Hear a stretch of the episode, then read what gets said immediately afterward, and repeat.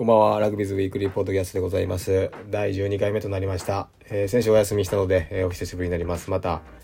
えー、今日月曜になっておりますので、1日遅れましたね。その点は申し訳ございません。まあ、いろいろありましたが、えー、今日も早速いろいろラグビーの裏側のニュースについて喋っていきたいと思います。ちょっと声ガラガラでございます。まず一つ目がプレミアシップトップ14、プロ14のえー、ヨーロッパの主要3リーグが先8年間2029年までですかね。のヨーロッパプロフェッショナルクラブラグビーの大会参加に合意しました。ということです、えー、こちらはですねえー、っとヨーロッヨーロッパのクラブ位置を決めるですねチャンピオンズカップとチャレンジカップの2種類ありますけどもその2つを運営する EPCR という運営団体が、えー、発表してましたね。でまあ、これに関しては、まあ、この3つっていうのはかなり、えー、世界のラグビー界でも主要なリーグですので、えー、そこがベースとなって世界規模のクラブ王者決定戦みたいなのも、まあ、構想段階ではあると、まあ、長い間言われてますけど、えー、それがまた、えー、ニュースとして再建されてました。この辺まだ日本が絡んでくるかもしれないのでチェックしていきたいと思います。で次ですね、えー、日本に戻りまして静岡のラグビー協会が新体制を発表しました。任意団体から一般社団法人に移行したと。この4月からですね。で理事には20人入ってラグビー関係者経営者マスコミなど。で4割が、え、女性で構成されていると。で有名なところだとトップリーグのヤマハ発動機の長谷川慎さんだったり、えー、アザーレスポーツクラブ7人制女子ラグビーの、えー、ところでチームディレクトされてる小野沢弘時さんっていう方々そうそたるメンバーが揃っているなという印象です。なのでこれからねエコバスタジアムもありますが静岡のラグビーが、えー、ますます注目になったというところですね。で続きましてはアサヒビールが、えー、ラグビーワールドカップフランス大会2023年ですね。の、えー、一番高い、えー、スポンサーシップバックであるワールドワイドパートナーに、えー、なりましたと決定しました。でとですね、まあ、ここに日本企業が入るっていうのは今までなかったと思いますのでえー、っとまあラグビーワールドカップ2019年のある種レガシーとして、まあ、どうやってフランスっていう海外の地で、まあ、ヨーロッパに力を最近入れてると思うんですけど、えー、そういうところをいかに大会でアクティベーションを使うのかっていうところを見ていきたいと思います。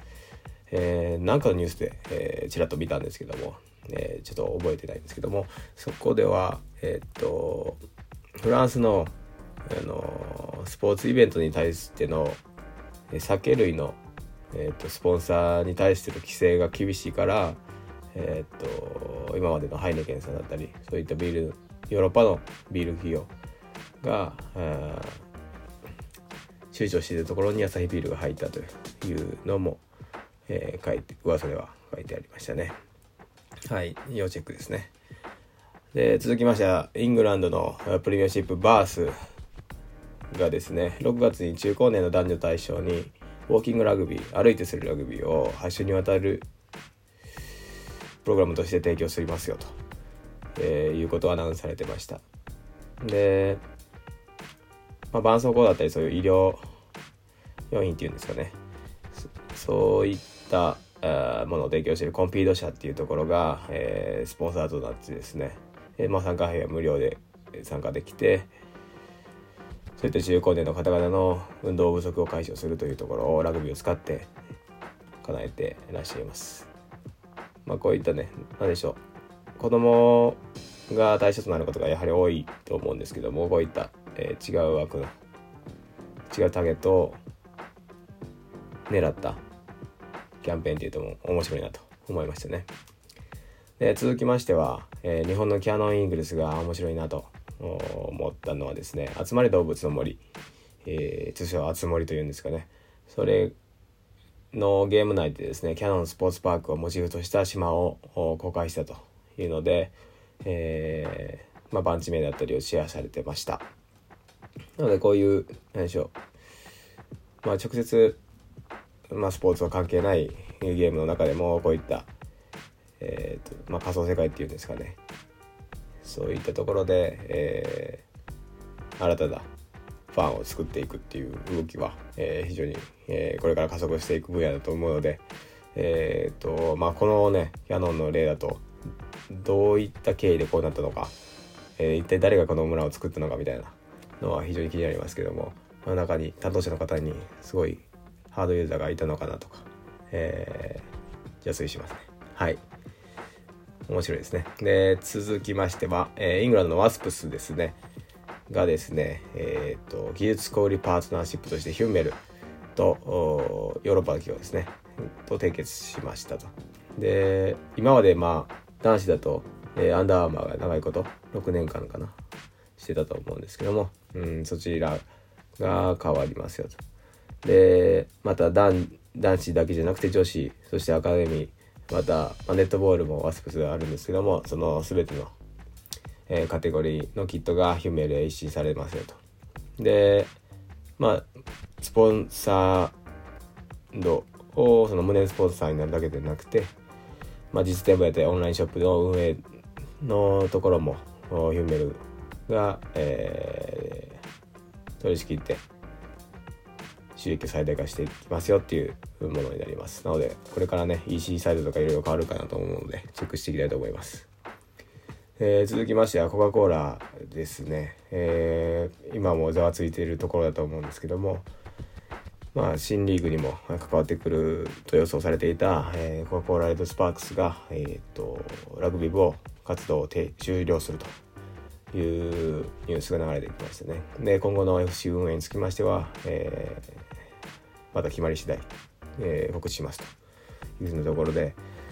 えー、本当にびっくりしましたね。